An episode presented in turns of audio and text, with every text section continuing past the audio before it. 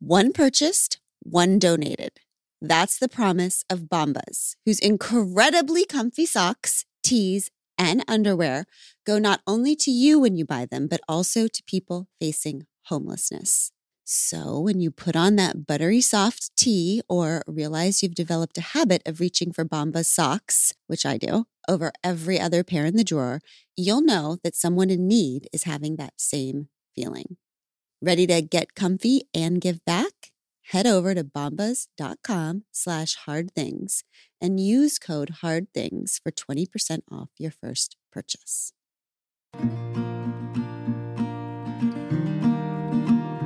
I walked through fire, I came out the other side. Hi, everybody. Thank you for coming back to We Can Do Hard Things.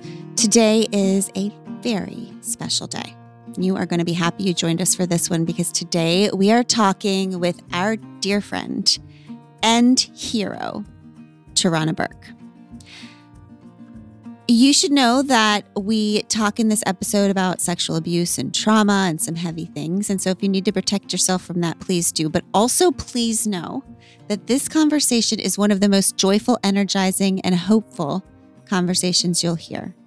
It's like the paradox of the prophets, right? It's the flip side of carrying pain is this extraordinary gift of holding and spreading joy. And there is nobody who um, shows us that gorgeous paradox more beautifully than Tarana Burke. So you can do hard things. You can share in this hard, joyful, soul witnessing, heart expanding conversation.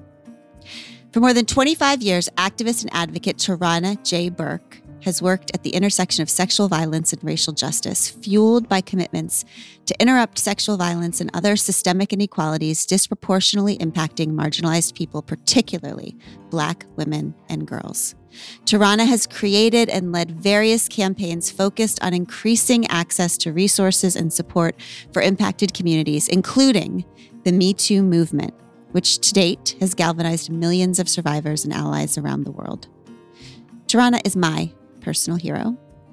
Her new book, Unbound, is out now. And I'll tell you that after this conversation, my sister texted me and she said, Does the J in Tarana J. Burke stand for joy? It has to. I said, No, it doesn't, but in our heart, it does. Let's jump right into our conversation with Tarana Burke. Okay, everybody, welcome back to We Can Do Hard Things. Um, I need to tell you first off that your small little loving team of Abby, Amanda, and I have been losing our damn minds about the interview we're doing today. If we do interviews for the next 20 years, there will never be a more important interview. There will never be anyone whose work is more important to us and to the world than the person we're interviewing today. I know that with every bone in my body. Um, and so that's why we were and are freaking out. That's why I'm wearing a very small tank top because I'm already sweating. There's this idea that what you do is you look at the world and there's this like power in the in the center. And then if you keep going out, you go towards the people that are the least protected and you stand with those people. Because if you stand with those people, then you, by definition, catch everybody else. Tarana Burke spends her life standing with um, Black girls in America who are some of the least protected people in our culture. And she has been doing it for 25 years and she does it with grace and power like I've never seen before. And I just think she's the most important effing person on earth. So, Tarana Burke, thank you. You can do hard things, Tarana. Man, listen, Glennon, I need to carry you around with me so that you can, I can have a little drum roll and then Glennon comes out. As a matter of fact, I'll just tape it because I know you're busy. I would. That's what I can do. She can be your hype I girl. am. She can be your hype I am. That's what I'm doing. I love it so much. I love it. Before we get into this brilliant freaking book unbound which um i mean we all knew who read it before it came out that it was going to be a huge success Mm. it's already broken into the top the number three on the new york times list right Yep. Oprah's crying over it over and over and over again. People are comparing it to I Know Why the Caged Bird Sings, which I'm sure is just no big deal for you at all, right, Tarana? Good God.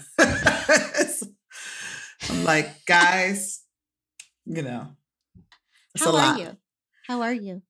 I am. Ha, have you? Um, I don't know if you've seen many Spike Lee movies, but he has this thing that he does in a lot of his movies where the characters just sort of float like this. I feel like I'm floating in a Spike Lee movie. It's it's a very strange.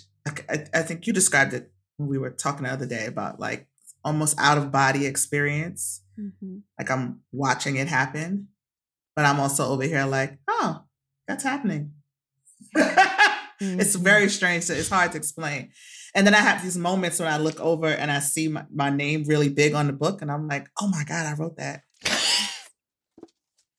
Exactly. I was like, oh my God. You wrote the hell out of it, is what you did. You wrote the hell out of it. I- And- Gosh. Well, let's start at the start.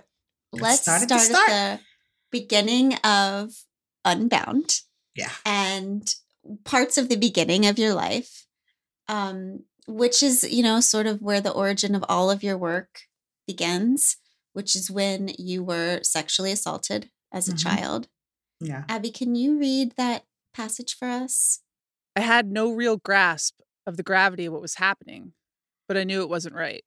It made me feel nasty and dirty and wrong, not realizing that he was wrong and that he was the culprit. I thought we were wrong. Mm. And later you say, the only clear memory I have is running through the litany of rules I had broken. Never go off without permission. Never be out of sight when you're playing outside. Never come upstairs late. Stay away from the grown up boys. Never ever let anyone touch your private parts. What I know for certain was that I was in big trouble. I hardly ever broke rules, and certainly never this many. You later write, I began to put away the memory of what the boy had done to me because of what I thought it said about me. My insides strained to accommodate this new information, but they couldn't. And so they split. In the place I'd tucked away from Mr. West and my mom was the real me, the bad me. On the outside, I would pretend I was good. Now, Tarana, I need to know what was that like as a Mm. kid? For you to be abused and then to believe it was your own fault. I try my best to explain it in in those kind of details because I- I'm a worrier by nature, right? Like my I, I'm I'm always thinking ahead. Something good happens. I'm thinking about the next thing. uh, How what can go wrong, right? That's been since I was a kid, and and and probably stems from this. I just felt like I was constantly. It's like baggage. I was constantly living with a secret, and I was so so so afraid that somebody would find out. And on a small scale, it would be like you know if you got like a stain on your dress or you know, a mark on the wall or something like that that you were trying to hide. I, I've done that too, where I've like rearranged the furniture in my room so my mom couldn't see that I got a big skid mark on the wall. And then you're like afraid every time she walks past that part of the room, like I'm gonna get caught. Mm. That's that's what it felt like. It felt like I was constantly in fear of being found out. Um, and so it made me anxious Mhm. and it made me um, learn to perform really, really early. Right. I could, I could, and and who knows where I pulled that from, but I just learned to. I showed up and I was just everything I thought good girls would be like. And the funny thing is, is it's who I was. Right. It's who I was prior to this, and I was like, I'm just going to pretend to be that person again because apparently I must be this bad person, but I'm gonna keep Mm. pretending to be who I had already been being, if that makes sense, right? Mhm. Um, it was just the fear of constantly being found out until, you know, I found some coping mechanisms. and even that wasn't really helpful, but what do you think how do we because so much of what i read about in that part is the rules about you never doing things the rules That's about right. girls never doing things yep. leads then little girls to when they get abused thinking oh it's because i broke the rules it's not because they did How something wrong. Switch that. that is i you know i used to talk to parents about this when i did these workshops that i understand particularly in communities of color but i think all little girls have this. It's a it's a thing that we do to look to to children particularly little girl children that w- adults don't realize you're setting the child up. We take rules seriously as kids you know? You mm-hmm. don't run with scissors. You don't cuss. You don't you know like those things are reinforced over and over and over again. And we also know as children there are the spoken rules and then there are the unspoken rules so you may have been you may have been told to say please and thank you and not to run with scissors but there's something about that room that you know you don't go in that room when the door is closed right? Nobody's ever said that's a rule but there are messages messages that we get from adults that that kind of sit with us as children. And so i had that little litany of rules but i also had there were other sort of unspoken messages that you got.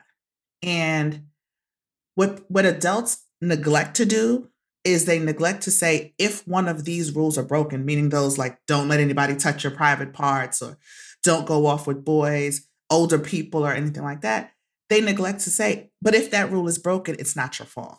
Mm. if somebody breaks that rule it's always the adult's fault. Yes. right?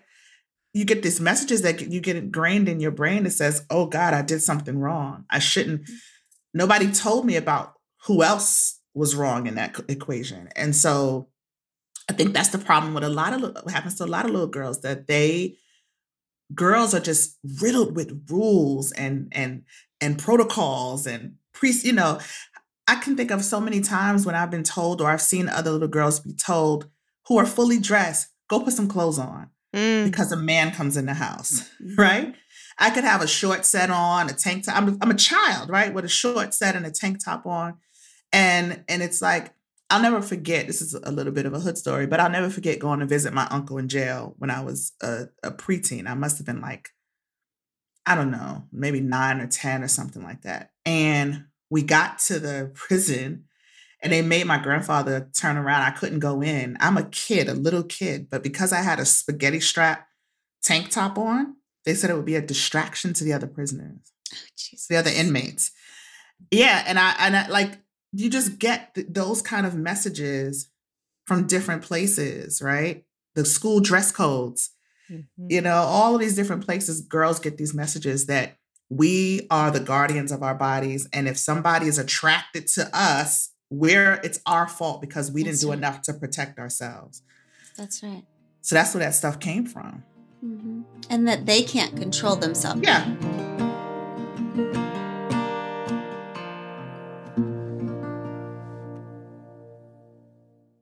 Experiences are what people love the most about travel. It's true. You don't go somewhere new and exotic just to be there. You go to do things, be it a historical walking tour, ziplining through the trees, or guided tours through museums. Like the hassle free self guided audio tour our family took through Versailles. If you're planning a trip and really want to make the most out of your time, I recommend you check out Viator. They have over 300,000 bookable experiences from simple tours to extreme adventures, and there's something for everyone in over 190 countries. Thrill rides, spooky ghost tours, secret food guides, exploration off the beaten path. It's all there, along with millions of real traveler reviews, 24 7 customer service, various payment options, and flexibility and support with free cancellation. Download the Viator app now and use code Viator10 for 10% off your first booking in the app. One app, over 300,000 travel experiences you'll remember. Do more with Viator. I thought about this when I was reading. You know, there are so many parts where if things had been different, you may, in a certain situation, you may have been able to share the truth. But the way things Yeah. were set up for you and for so Yeah. many girls, there's nowhere safe to share. Um, you know, I was thinking about your parents, the Mhm. amazing Mr. West, who just, oh my God. I, love mean, wait so till you much. guys read this man. But there was one moment where you were walking down the stairs of a of a building and you ran into a woman that you Miss Davis. Miss Yeah. Davis, right? Who Mhm. you loved and you, you had a moment where you thought about telling her something that had mm. just happened to you with the boy. Yeah. And she said, These little boys can't keep their damn hands to themselves, my baby. You got a daddy who will go to his grave to protect you. So be careful Ugh. because we need Big Wes around here. Oh. And and that i mean i think that is that was a very important part for me to to include because it was important for when it happened to me because it just brought me and i was 12 when that happened. It brought me back to being seven and it's like right that's what i knew. That's what i knew. I do not want anything to happen to mr west i'm just gonna i'm gonna leave this alone. And I think a lot in a lot of instances there are people who experience some sexual violence and don't tell because they don't have a support system. They think they won't be believed. That happens a lot. I actually had the opposite problem where I did have a support system. I was there was no question that that Mr. West and my mother or my grandfather, whoever would believe me. It was just what would happen if they did, which brings me to another thing that adults do and we don't realize it you see this every year, drives me crazy during prom. You have the girls who get ready for prom and the father or brother or uncle with the shotgun mm. Ugh. or the, you know, or the big, you know, bullying pose and saying, you do something to this girl and I'm gonna kill you, whatever. A lot of us grew up with parents who said things like, who did say, if somebody touches you, it's not your fault. But the way they said it was, if somebody touches you, I'll kill them Mm-hmm. Mm. something happens to you you come to me i will i will bury them i heard mm. that over and over again Uh, my mother i don't play about my child i've done it Mhm. right Mhm. what that did was now make me responsible for them Yes. Yes. not only am i responsible for my own protection of my body but now i'm responsible for the adults oh my god i i want to tell because i know something is not right here but if i do my dad is going to jail Mm. and it would be my fault for something that I did. I broke the rules and I made my father go to jail. And it just, this is me at seven. These are the like, we underestimate how human children are. Yes. Yeah. We are watching all these things. You're taking it in like a sponge. We are little human, those are little human beings. And one of the things I knew because I did live in a in an urban community that was over policed and under resourced is that I knew what consequences were. I knew what Mhm. jail was. I knew what the police did and how they operated in our community. And I knew it was never good news when they came around. So I didn't want to, no, not for me. So, Mhm. so it's just, it's just, we have to be super careful about the messages that we give, that we pass on to our kids because little kids are little worry warts. They don't want mommy and daddy to be hurt you know, just it's just it gets complicated for us, for us meaning children. I'm speaking Yes. as my small Tarana self. Mm. And that was really your reality. I mean, it wasn't a perception of yours. It was a real responsibility that you bore because one of the things you do so beautifully in this book over and over is that you portray impeccably these kind of double binds that you're in. And I feel like so many girls and women go through this, particularly um, black and brown girls, and most suffocatingly, black and brown survivors, is that it's like the protection provided by your community is what saves you. But the need to protect your community is what silences you. Ugh. Exactly. At the very same time, It's a it's a ooh, that that's a very succinct way to put that. And and it's exactly what it is. And you are just caught in the middle. Like we did a PSA once for um I was just talking about this last night, but this this Honduran woman was talking about being assaulted by her uncle when she was 16 and didn't say anything because the uncle was the citizen and her family was undocumented and she did not want to involve any law enforcement in their lives. She didn't want any police to come around at all because it put their her whole family at risk.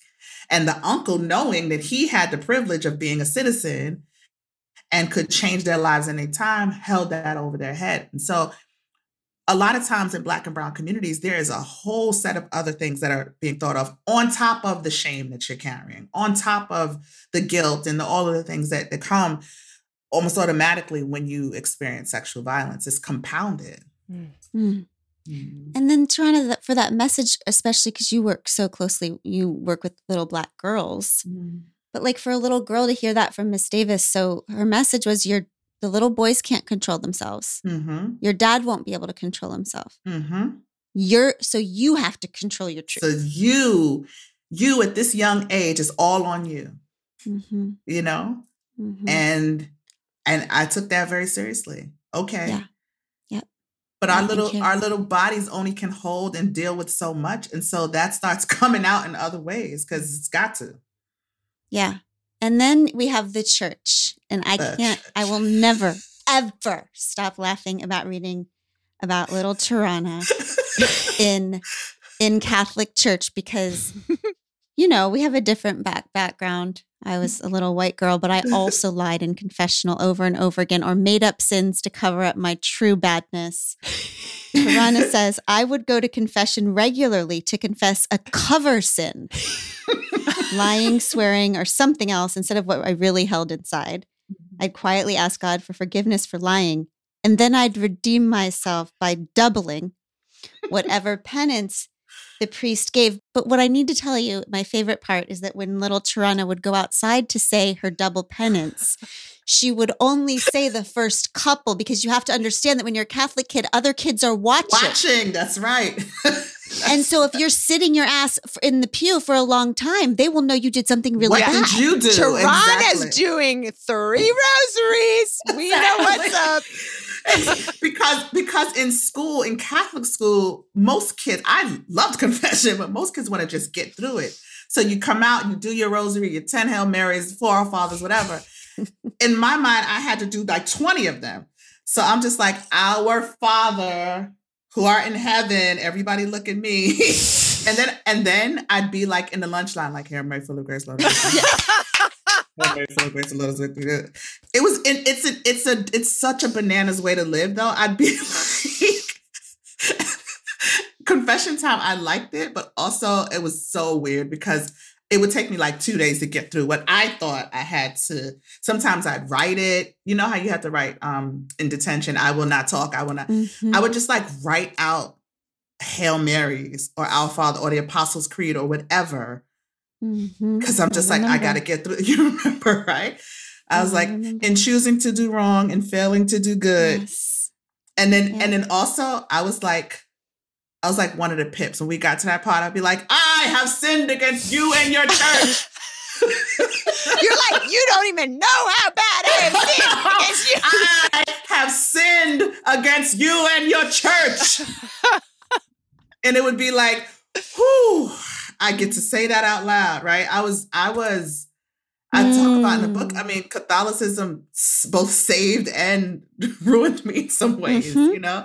But Mhm. in that moment, I do, I, I really wanted to talk about that because it was such a saving grace for me because that, speaking about what we were saying, that duality that I was holding felt like, it's like putting on a fur coat and jumping in a pool, right? Mm. you know? And you get out it's just this heaviness that you always have. And so when i what i had with confession and this relationship that i wanted with god was i know you know who i am. I'm just going to keep apologizing. Like I know that you are merciful. And i know that you are generous with your mercy and abundant in grace. And i just can i please please please if i keep praying will you just keep giving it to me that was it was a real savior for me as a child because if not then i would have been buried in just the guilt and the shame with no release for it Mm. Mhm. so there's a lot of criticism about catholicism i know but that Mhm. i don't know that i would have made it with through that time period without it So there was something liberating for you yeah inside absolutely. the church.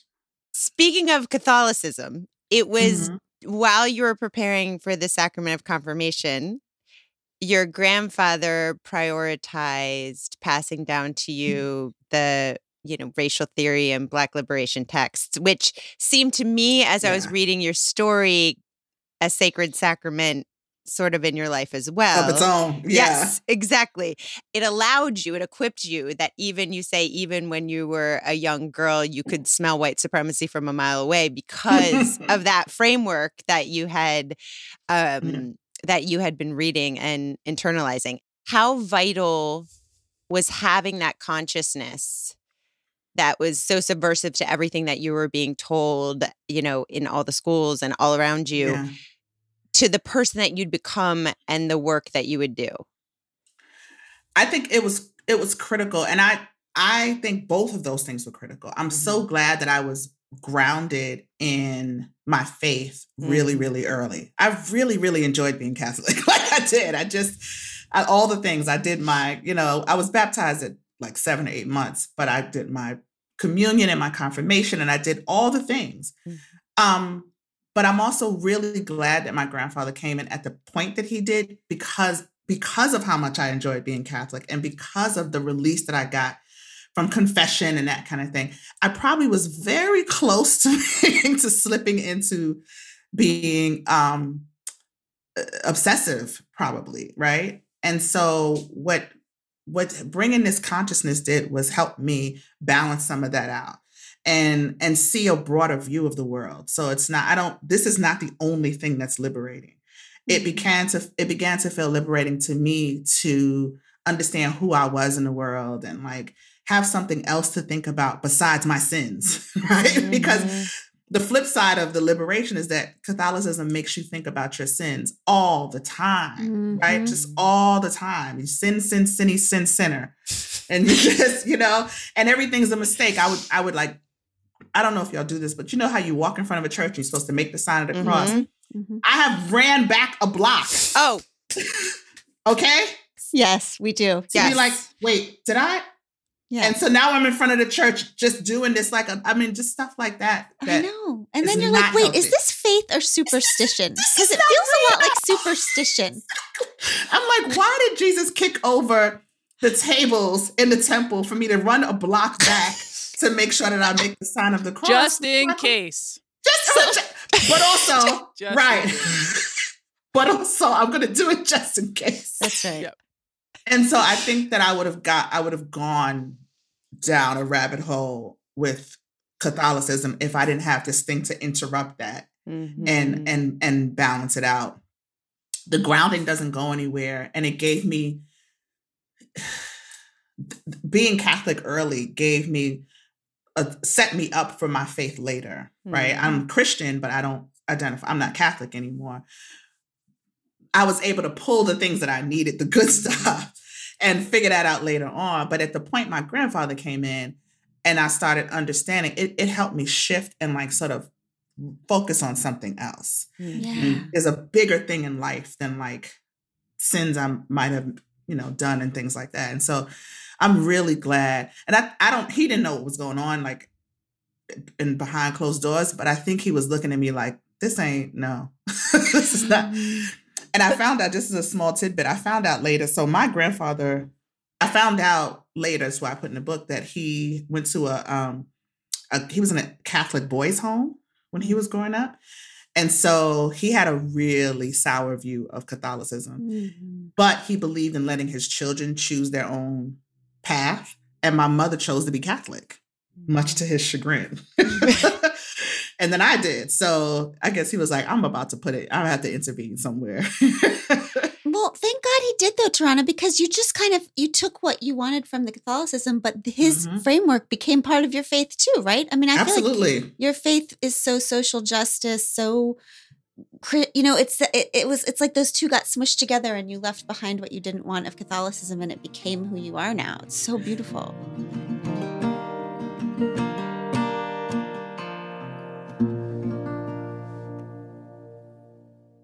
There have been so many guests on the podcast that I wish we could have gotten more one on one time with. Because when you really get to sit down and have that intimate experience, you learn so much more. And that's why we love our longtime partner, Masterclass. Because where else are you going to get one on one time with RuPaul, teaching you how to be your most authentic self as if among friends? And if you were as fascinated as I was after Natalie Portman joined the show, maybe you wanted to go deeper. And her acting class on Masterclass lets you do just that. With their set of 180 plus world class instructors, you're in good hands when you decide to set out on your next learning adventure. Plus, if it's not for you, they have a 30 day money back guarantee. My favorite. And right now, our listeners will get an additional 15% off an annual membership at masterclass.com slash hard things. Get 15% off right now at masterclass.com slash hard things.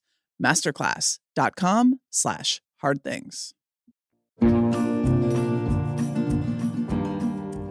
Somebody said this to me, but it made so much sense. And now, now I'm, I'm sorry if that person's listening that I'm not crediting you, but somebody said something to me about do I think that my love of confession, do I ever think about how my love of confession ties to the movement and the work and how that is sort of grounded in confession to some degree. And I said, oh, that's really profound. I, just, mm-hmm. I had not thought of it, but it, I've been thinking about it ever since they said it. And it does make sense that that, that nugget stayed. There is something liberating about getting that getting truth out of your body, right? Mm-hmm. Getting it out of mm-hmm. your system and confessing not to the world even even if it's to god if it's to yourself it's if it's in i tell people if it's in your journal whatever there is something the the part that felt liberating i also feel like i held on to that and it helped me be a truth teller mm-hmm. like mm. I really do enjoy telling the truth. Right? Mm-hmm. just, just, you do.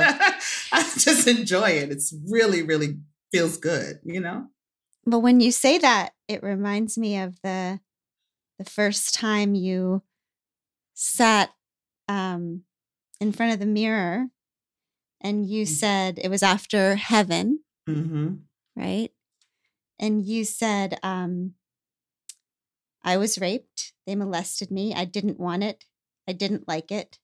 I'm sorry.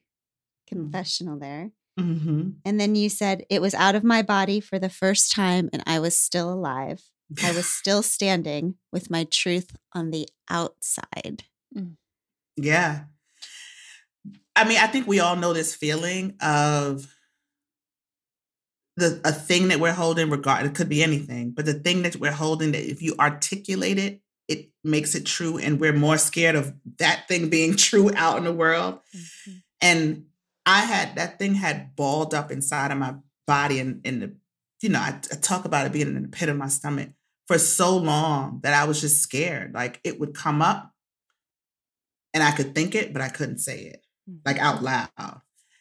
And I think some part of me thought if I say this out loud, I'll die.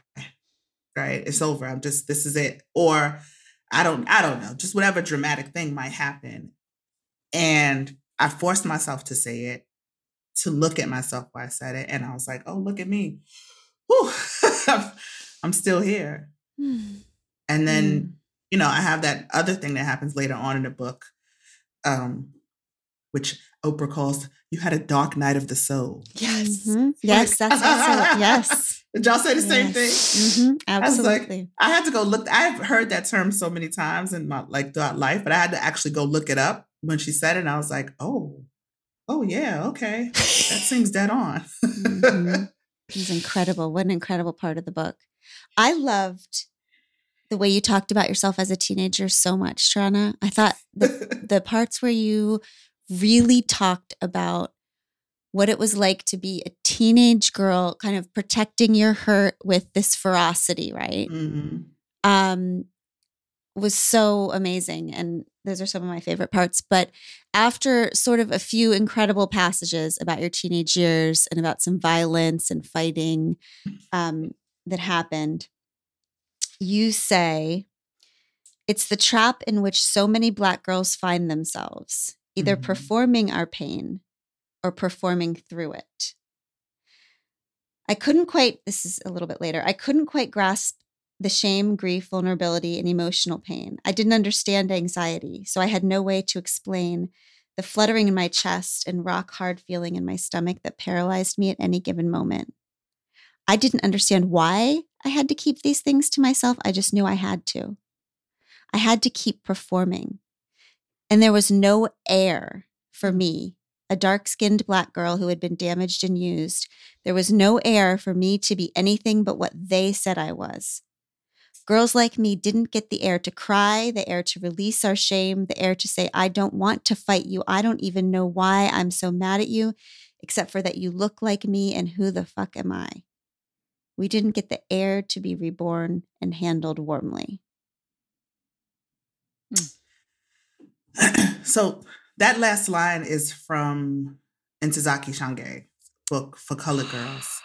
Yeah. Um, and and I wanted to kind of bring it full circle because I'm I'm talking about that line I used to say there was no air. And that's the best way I can think about when I would see other people, when I would see other girls who were prettier than me or more popular or just what from from my estimation seemed free. Um it just felt like the air was rare for them, right? It was just they had they like they breathed a different air, they lived a different life. And girls like me just didn't have it. We couldn't and it also spoke to like this feeling I I get it, I'm having it, not having it now, but it, recalling it now, like this feeling of just not being able to have a full breath. Before there was always something, whether it was a thought or an action or a thing, there was just always something, and it didn't allow you to breathe in and breathe out and just like live. And anger and rage felt really, really good after performing Good Girl for so long. It just felt like, fuck it. you know, like Mhm. I'm just gonna, I'm just gonna, I don't know what to do next. And I think this is how we cycle through coping mechanisms, right? I tried the good girl thing. It's not, it's not helping. I still feel this way. Let me try this other thing, you know? And and I was fortunate because that could have been I tried drugs, you know, to cope. And or I tried alcohol and let me try drugs now. Let me try you know, like there's so people don't realize what brings people to those coping mechanisms. We just look at the end result. So, oh, that's an alcoholic, that's a drug addict, that's a bad girl. Mhm.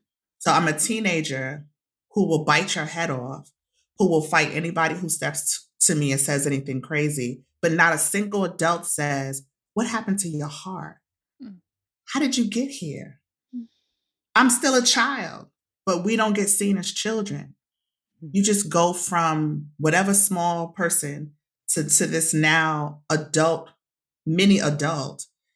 And I'm only held accountable for the consequences of the things that happen to me Mhm. but not the root cause of them. Nobody is digging into the root cause. And so you get what you get.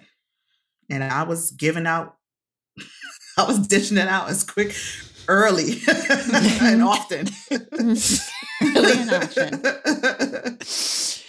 For years, you thought that the assault on you wasn't something that someone did to you, or even even something that happened to anyone else.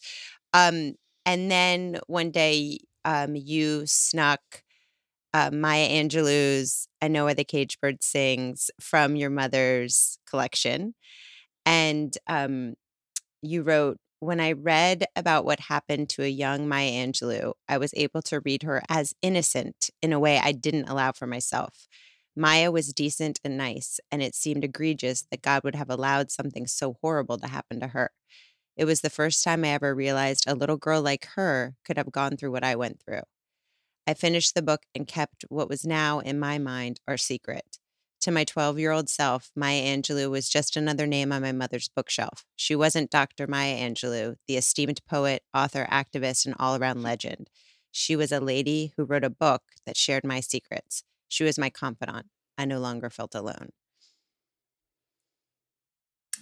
yeah, that was, it's like having a, uh, uh, what do they call those? Like your ghost pal or your secret pal? What do Mhm. kids call that? Imaginary Pen- friend. Imaginary Yeah. friends. yes, yeah, it's like it's like having that. And I don't know, I don't know that I didn't think it only happened to just the two of us, but I was just I didn't know anybody in real life. Mm-hmm. Nobody ever talked about it or said anything like that until I was much older. So it was like, oh my God, this is but it was the feeling that she talked about, right? And it's always the it's not the details ever, it's the feeling like it was her fault Mm. and not wanting to speak words because what happened to him now is her fault. And all of those things kind of sat with me and I was like, this is amazing. I have a friend, even though my friend is in the book.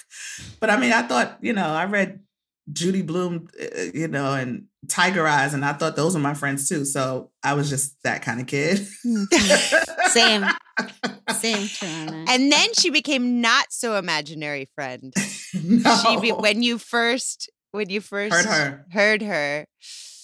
But that was so amazing, Tarana, because I just, that part just, I mean, just knowing you, right? Because Mhm. you had this heartbreak and pain that started your work in your life. And then you have this ferocious joy that is why ever the whole world falls in love with you.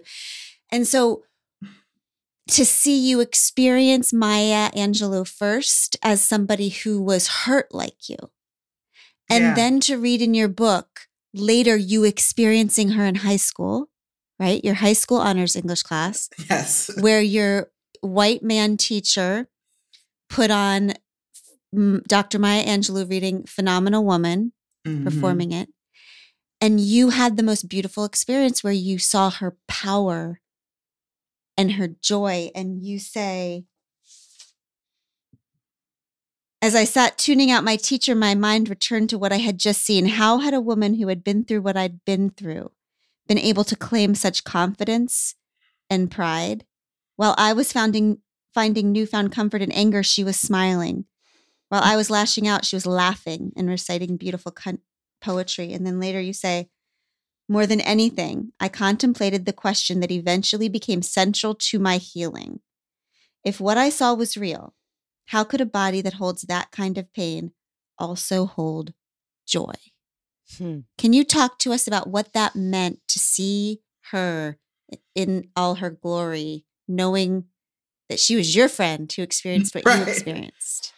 it, it was oh it was life changing but it was also like wait a minute you know I, you know how I, sometimes you have like little kid notions in your mind and then you find out the adult real thing and it was it was that moment of like i thought okay i thought that i thought i thought that what we were doing Maya, Angelou, and I, we were faking it until we make it. Essentially, I didn't have that terminology, but it was like you. Sure, she writes books. I'd never seen her. I'd never like saw her on television, anything. I'd only read her books. So in my mind, it's just like I don't know what I thought in my mind, but I didn't think that. And when I saw, and you know, she had this eloquent way that she spoke and and was so confident and it all felt real. And I was like, oh my God, I am not real. like, Mm. I am not a real person. I am I am a shell of a person. Like I everything I'm doing is performance. I'm not I don't even know I mean this I I don't know that I had this deep of a thought like this at 15, but essentially I am just piecing together what I can to live. I'm just trying to survive, right? I'm just trying to mm-hmm. get through these days and hope nobody finds out who I am. But she's like, ha ha ha ha ha ha. Look at all of this joy. My name is Maya Angelou. I was just like, yo, how do you do that? And what I know, what I knew for myself was that this person, this body that I had was constantly felt like it was in pain. When I mm. calmed down, when I wasn't running track or in the honors bowl or doing something to impress some people in my quiet time, I felt pain all the time. I felt sadness, a really, really deep sadness. And so I was searching for that sadness in her face. I was searching for it in her voice, in her something. I thought I'll be able to see it. And I just couldn't. And I'm like, okay, does the sadness go away? Does the pain go away? Does the joy and pain? I, I, I have the journal at the top. I just wrote joy, pain, question. Like, this is how does this work? But what it did, because, and I, I thank God for curiosity because I was also just very curious, honestly. Mm. Like, there was the I want to feel better thing, but it was also like, yo, how does this work? Let me, maybe I've been thinking about this wrong. And I just became very curious about the coexistence of those two things. And I would do, I mean, I do I write about the joy journal in my book? I'm so crazy that I don't even Mm-mm. remember it. I Mm-mm. don't write about it. So Mm-mm. so I'm the person who kept a joy journal at some point in my life when I was in my early 20s because I wanted to document what joy looked like in my life. Mm. Like I thought it was unfair. This is the part the part of me that's like wired, like I said, wired to to respond to injustice. I was on this like quest, right? This was around the time of like Deepak Chopra and you know, what's the other guy's name? Eckhart Tolle. Mhm. Oh yeah. You know, Mhm. Iyanla Vanzant and all of the, all, the, the the the the help. Remember the help? Right. Not the, not, not the help. The no, not secret, the help. the secret, the The secret. secret. The help. You're trying to The secret, manifest shit. Right? Right? Yeah. Right. yes. I was I was like, okay, I don't know. I, I didn't have quite the language yet. But what I did have was a job that didn't pay me shit Mhm. and a child to take care of by myself. And the secret cost like $119. I will never Mm. forget look watching that whole infomercial oh and getting to the end and being like, seven CDs for a hundred. I can't mm. afford that. that was the mm. secret. That was the That's secret. exactly. You know, you can you can buy the book. You know, I just everything, Ugh. every message that I got during that time, and and I'm not trying to disparage any of those people or things, but for me as a single woman, single mother, every message I got said, joy is right out there somewhere. If you can just get your coins together to, to put, you know, to get it. It's Mm. just right beyond your reach. It was always outside of you. And I was like, so what about people who can't afford it? We just don't, we just don't get joy. We I was like, that can't be right. There's no way that God set us up in a world that joy is for the rich Mhm. or the privileged. I just don't believe it ran up against what I believed. Speaking what you were saying, Amanda, about how those things mesh together, it ran up against everything I believed about who we are and what we deserved and how power and privilege work. I bought a book from the dollar store. Go to the goddamn dollar store and buy a journal. Go in your house and dust off one of them 17,000 journals that you got that you fall in love with Yes. That were because it's pretty and then you don't use. And you fill God, out the first so page. true. I have Right? 88. You fill out the first page, First right? page. Rip out that first page or fold it in, fold it to the back and write joy at the top.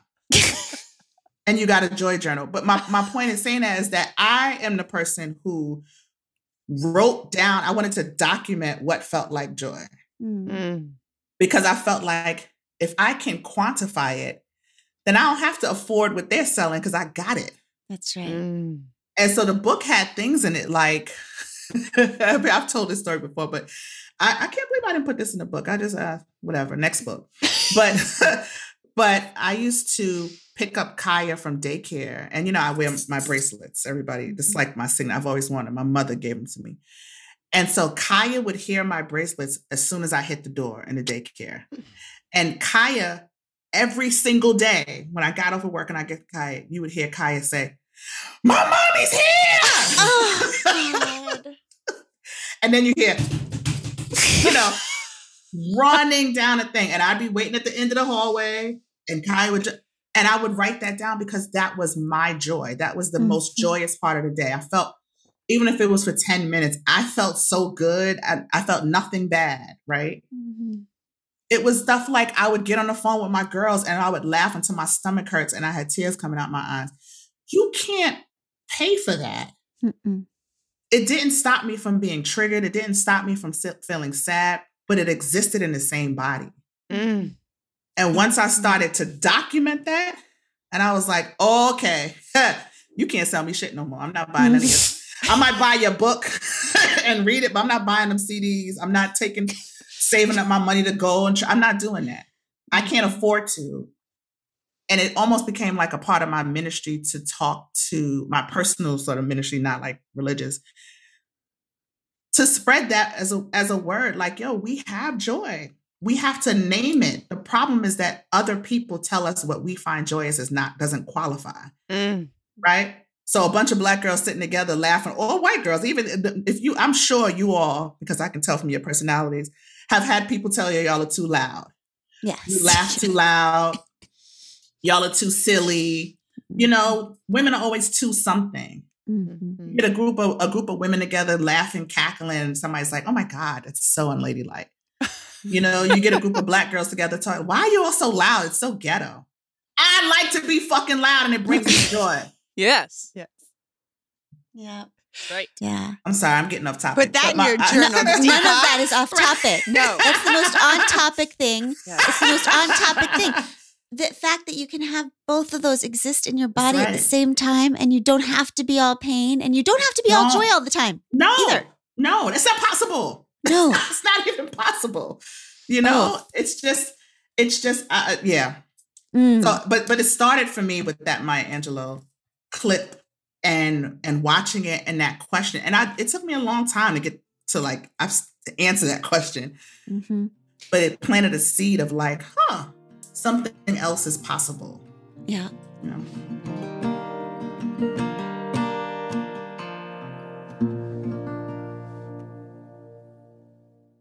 One of life's most prevalent paradoxes that I often note is a closet full of clothes, but nothing to wear. But people who say that about their closet haven't shopped at Quince. I'll put my money on that. Quince is my and soon to be your go to for high quality yet affordable luxury essentials from organic cotton to washable silk and sparkling jewelry. I am currently obsessed with all of their belt bags. Do you know this? They're the kind of bags that you can sling over the front of you, the kind that are actually like attached to a belt around your waist. And there's even like nylon ones that I've bought. They are under 30 bucks and they are really good for activewear and also hands free. This is what I'm talking about. The new bag of the future is hands free and they are super inexpensive at Quince. Love them. Check them out. The best part is Quince works with factories that use safe, ethical, and responsible manufacturing practices, which not only helps us trust the quality and origin of the pieces, but also cuts out unnecessary extra costs and allows us to bask in the savings. Indulge in affordable luxury. Go to quince.com slash hard things for free shipping on your order and 365 day returns. That's Q U I N C E dot com slash hard things to get free shipping and 365 day returns. Quince.com slash hard things. Then you went off to college, and sister is dying to talk to you about this one part that you wrote, this one sentence that you wrote, which maybe we've talked about for 13 hours. There's no way you thought about this sentence as much as we've thought about this sentence, Sharon Well, it goes it goes back to what you were just talking about of in the same body. Okay. So Mhm. this is, I have to, to me, it might just seem like a, you know, sexy as hell little interlude, but to me, it blew my mind. Okay. So you're talking about you and Rob. They never, Oh. oh, oh, is right. Oh, they never played the music for long, maybe two songs, but whenever they did, we found each other and let our whatever pent up sexual energy we were both trying to ignore. We danced like no one else was there, like it was a mating ritual and we had fire in our bellies. I loved every minute of it. It was the first time in my life that I got to safely explore my sexuality with no demands on my body. Mm. Can you talk about this because I feel like it's the uh, it's another double bind that you talk about, which is that Mhm. for so many survivors, it's the very same bodies that are the portals through which we access this pleasure and sexuality are the same portals that were poisoned by our assaulters with shame and hypervigilance. And it's like being told to run and have fun on a playground full of landmines. Like how Whew. How does that How to explore safely in the midst of trauma? Like, when do women ever get to do that? Just Yeah. how? Let me say this first. This part, uh, first for first for you, the first person in the, the thousands of interviews I've done to bring up this part, and to bring up Rob, whose name is actually Siotis. I had to change it in the book. Um, I'm bringing him up because he just recently passed away. oh, I know, and it's and it it is. I'm still really um raw behind it because he was one of my first loves, and we remained friends up until his death. He died in June on June first, um, and he will never know. I wanted him to read this, right? I really wanted. I wish I had given him anyway. It doesn't matter. But I really wanted him to read this because I wanted him to know how important that relationship had been to me and had remained for so long. He and I, you know, later on we dated and actually for real dated, but he was my friend. He was so respectful. And everything I knew about relationships, including the, the boyfriend that I had at the time, there was always pressure and I uh, it was always tenuous, right? Either there was the forced situation, which obviously was terrible, but even after that, and I think this also happens to a lot of survivors, is what you're talking about. You have you have a some you experience some kind of sexual assault in college and high school and you know before then in elementary school and then you're trying to live your life the way people say you're supposed to live. You're supposed to get a boyfriend you're supposed to date you're supposed to do whatever.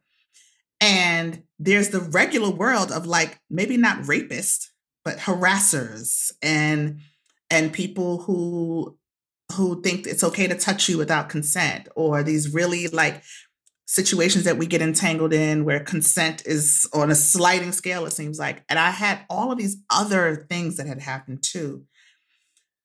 It was so important to me. And i think people listening will understand this. I never st- I developed like a normal child, right? I had went through puberty, which meant I had the hormones, which meant I felt sexual and I wanted to explore. I could not explore in the way that everybody else could. I actually thought, and this was part of my downfall, I thought the first person I have sex with is who I got to be with for the rest mm-hmm. of my life. This is it. And it happened to be my daughter's father. So that's it. I'm I'm stuck with him. If he turns out to be a bad guy, I just have to put up with it because you put out. You know, so that's some of the Catholic stuff, but it's also some of the like, this is the only way you can be a good girl. You're already bad enough, right? Don't be out mm-hmm. here. now you're gonna be a whore. I mean, mm-hmm. that's just really, you mm-hmm. know. Mm-hmm. Do you want God to literally come down himself and just tap you on the shoulder, right? And so I thought that's the way to deal with it. And then I met him. and I'm Caribbean. We love, I love reggae. I love to move my body. I love to, you know, to be that way. And I would do it at home in my room.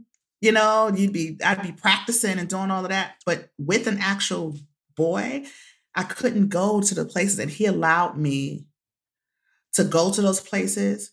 We'd finish dancing and that would be it. Mm. And it was, it was just like, and then there was a part of me that was kind of like, don't I owe you something? Mm-hmm. you know? It's the other mm-hmm. message that that that girls are given and and all, what all the trauma does to you as well. I'd be like, I, I thought you were supposed to know. Hmm. Mm-hmm. You know, I, I had to cycle through that. We went through our whole freshman year. I mean, I had a boyfriend at home, even though he was cheating on me and having a baby by somebody else. But I was I was trying to be loyal. And yeah, we went through our whole freshman year. We did not kiss. We did not date. We didn't touch outside of the way that we danced on that dance floor. And it allowed me to understand my body as a sexual being, as a, as a person who can feel pleasure. And that pleasure does not have to be balanced with trauma of some sort. And it was just another form of liberation. It was so beautiful.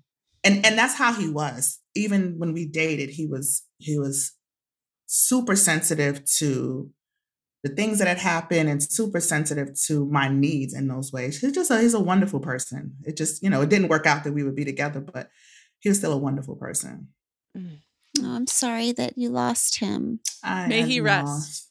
Hmm. Yeah. Okay, listeners, this is going to be sad. Okay, we're going to have to pause this beautiful conversation right there, but we're going to pick it back up on Thursday.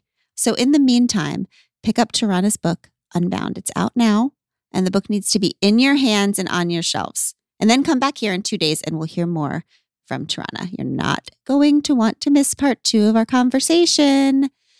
In the meantime, until then, when life gets hard, we're going to remember that we can do hard things. And we're also going to remember to rest. Okay, see you soon. I give you Tish Melton and Brandi Carlile.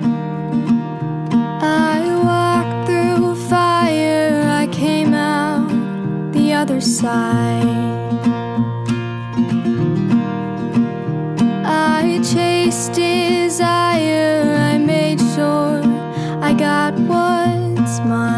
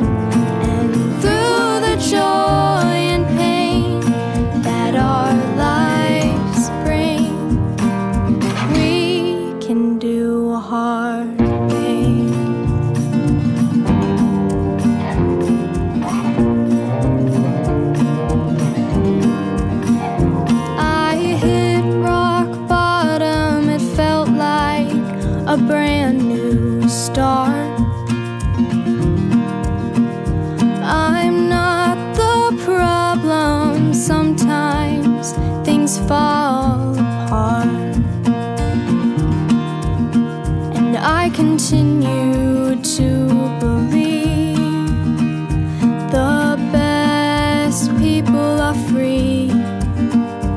And it took some time,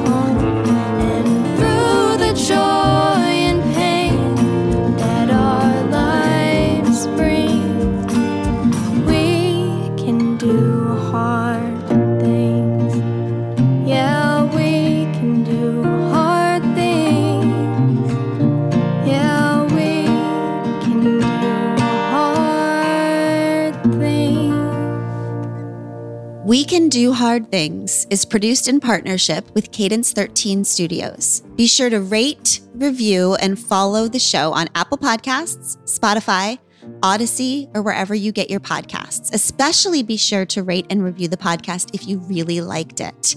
If you didn't, don't worry about it. It's fine.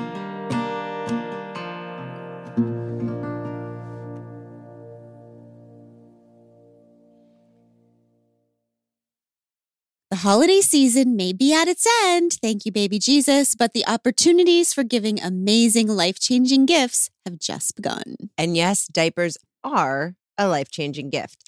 Imagine you're a first time parent struggling with time management and financial burdens. Don't really have to imagine. I remember it directly. And all the challenges of your first child. And then you get a huge shipment of diapers funded by all your family and friends. That's a good feeling. Yeah, that's a good idea. That's exactly what Pampers is doing with their diaper stash. I love this so much. It's an online diaper fund. So you can contribute to a diaper stockpile and help ensure it never runs out. And one of the most difficult things about buying diapers for others is making sure that you guess the right fits and sizes. And with Pampers Diaper Fund, all that guesswork goes away. So, if there's a new parent or expecting parent in your life, you will be making their lives a lot easier and showing them how many people are excited for their huge milestone. Organizing a diaper stash is easy. Go to diaperstash.pampers.com to set up a fund and give the ultimate group gift. Love it. Love it. Love it. Love it.